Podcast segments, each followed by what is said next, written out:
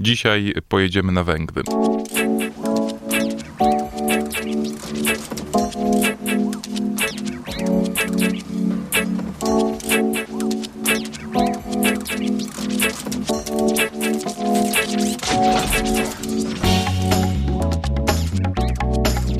Dzień dobry, tu Paweł Adam Piotrowicz. Witam w podcaście o nowych książkach Glosa. Zaczynamy odcinek 61. Tym odcinku Glosy porozmawiam z Krzysztofem Wargą o jego nowej książce Gulasz z Turula. Ta książka to nie jest powieść, są to ni to eseje, ni to reportaże o Węgrzech, kraju, z którym Wargę łączył więzy rodzinne. Niedawno odbyło się spotkanie promocyjne tej książki i po tym spotkaniu miałem okazję porozmawiać z autorem na temat tej wydanej przez Czarne książki. Spytałem przede wszystkim o dziwne połączenie kulinariów i kultury, bo musicie wiedzieć, że książka pod tytułem Gulasz z Turula zachwalana jest przez Roberta Makowicza, a na przykład poszczególne rozdziały tytułowane są nazwami węgierskich potraw. Jaka jest zatem węgierska kuchnia?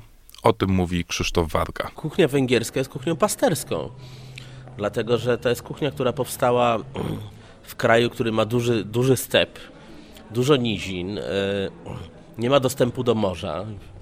E, I to była kuchnia, no właśnie, pasterzy, którzy tam mieli jakąś owcę czy, czy, czy krowę, którą zabili, zrobili z niej zupę albo tam perkel, czyli to, co my nazywamy gulaszem.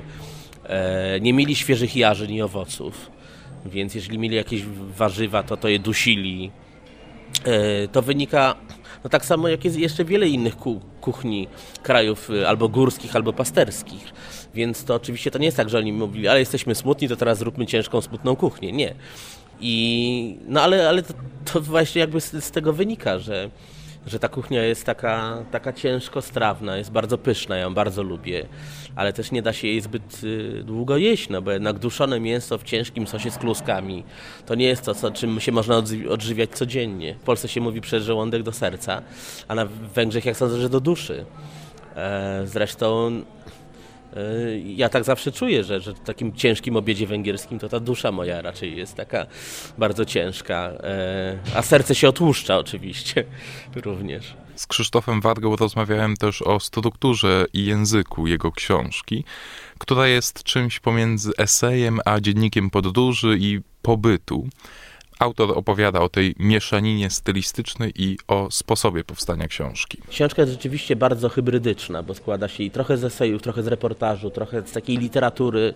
E, ona nie jest, ja mam z tego świadomość, nie jest, nie jest jednorodna stylistycznie e, ale być może dlatego, że Węgry nie są jednorodne i, dlatego musiałem dotknąć różnych, różnych rzeczy. Tak ja ją zacząłem pisać na Węgrzech, kiedy tam mieszkałem.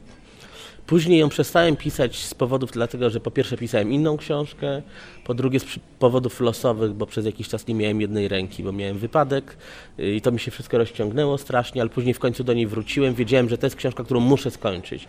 Co by się nie działo, e, to, to jest książka, którą muszę skończyć, napisać i, i wydać i jakby się trochę, trochę odciąć od tego tematu. W tej chwili nie jestem pewien, czy mi się to udało, e, ale może. E, to jest, powiedziałbym, mój, moje widzenie, moja interpretacja. E, I znaczy, byłbym jakimś bufonem e, albo megalomanem, gdybym powiedział, że to jest jedyne uprawnione widzenie Węgier.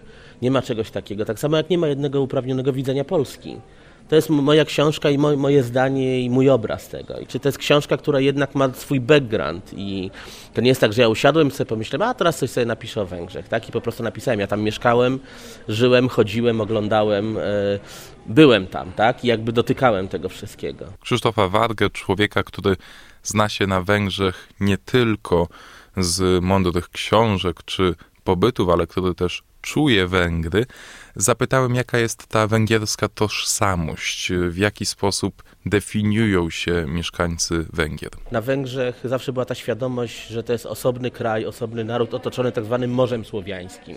Ze wszystkich stron byli Słowianie, E, prawie ze wszystkich, bo tam jeszcze była Austria e, z jednej strony. E, no i z tego, z tego pochodzenia, tak, że o ile my w Polsce Wiemy, że byli Wiślanie, Słowianie, znaczy Wiślanie, Polanie i Ślężanie, e, to, to Węgrzy są narodem, który przyszedł z Azji tam i jest krajem, jest narodem, który przybył. I na Węgrzech jest takie kluczowe słowo, które się nazywa zajęcie ojczyzny. Ono trochę brzmi paradoksalnie, bo ojczyzna jest miejscem, którym, którym się człowiek rodzi i po prostu ta ojczyzna była. E, a oni tam przybyli w IX wieku i tam się osiedlili. I ta świadomość tego, że oni są inni, że skądś przyszli z daleka, tak naprawdę z Azji, jest, jest bardzo, e, bardzo wyraźna. E, I ślady tego można, można znaleźć w wielu miejscach, że to są jednak azjatyccy jeźdźcy, którzy się osiedlili te ponad tysiąc lat temu na Nizinie Panońskiej. Właśnie to są azjatyccy jeźdźcy, którzy teraz tęsknią za dawną wielkością. Tutaj e, takie hasło okrojone Węgry to nie kraj, całe Węgry to raj. E, czy te ruchy takie właśnie tęsknoty za dawną wielkością są teraz widoczne w większym stopniu niż dawniej? Tak, one są, one zawsze były gdzieś, tylko że one były schowane, wyciszone, zamrożone. Natomiast one w tej chwili e, są bardziej widoczne, no szczerze mówiąc, przede wszystkim po tym, co się stało na Węgrzech, czyli po tych zamieszkach, demonstracjach i tak dalej. E, one zawsze były, bo pamiętam te nalepki z wielkimi Węgrami, e, okrojone Węgry, czyli chodzi o te Węgry, które powstały po 20 roku i zostały jakby obcięte o siedmiogród Słowację, Wojwodinę i tak dalej. I dlatego Węgrzy tęsknią. To jest, to jest właśnie dosyć smutny paradoks, dlatego że oni tęsknią za tym dawnym krajem, którego nie będzie no, w przewidywalnej przyszłości w każdym razie. My nie jesteśmy w stanie przewidzieć, co będzie za 100-200 lat, ale w przyszłości, którą jesteśmy w stanie przewidzieć, to jest utopia, tego, tego nie będzie. Ale oni się z tym nie mogą pogodzić w dużej mierze. Tutaj y, ta linia podziału nie biegnie wiekowo. To nie jest tak, że starsza część pokolenia tęskni, a młoda jest nie tęskni, bo jest już wychowana w innym klimacie. E, również część młodzieży tęskni za tym. Jakby to pęknięcie nie jest generacyjne, ale powiedziałbym światopoglądowe, polityczne w dużej mierze. Krzysztof Warga, Gulasz z Turula. Ta książka wydana przez wydawnictwo Czarne jest już dostępna w księgarniach. Polecam do niej zajrzeć i ją przeczytać. Dziękuję za wysłuchanie 61. odcinka podcastu Glosa.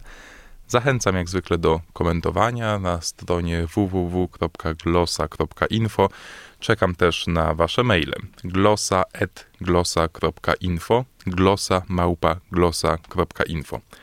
Kłaniam się, do usłyszenia, mówi Paweł Adam Piotrowicz.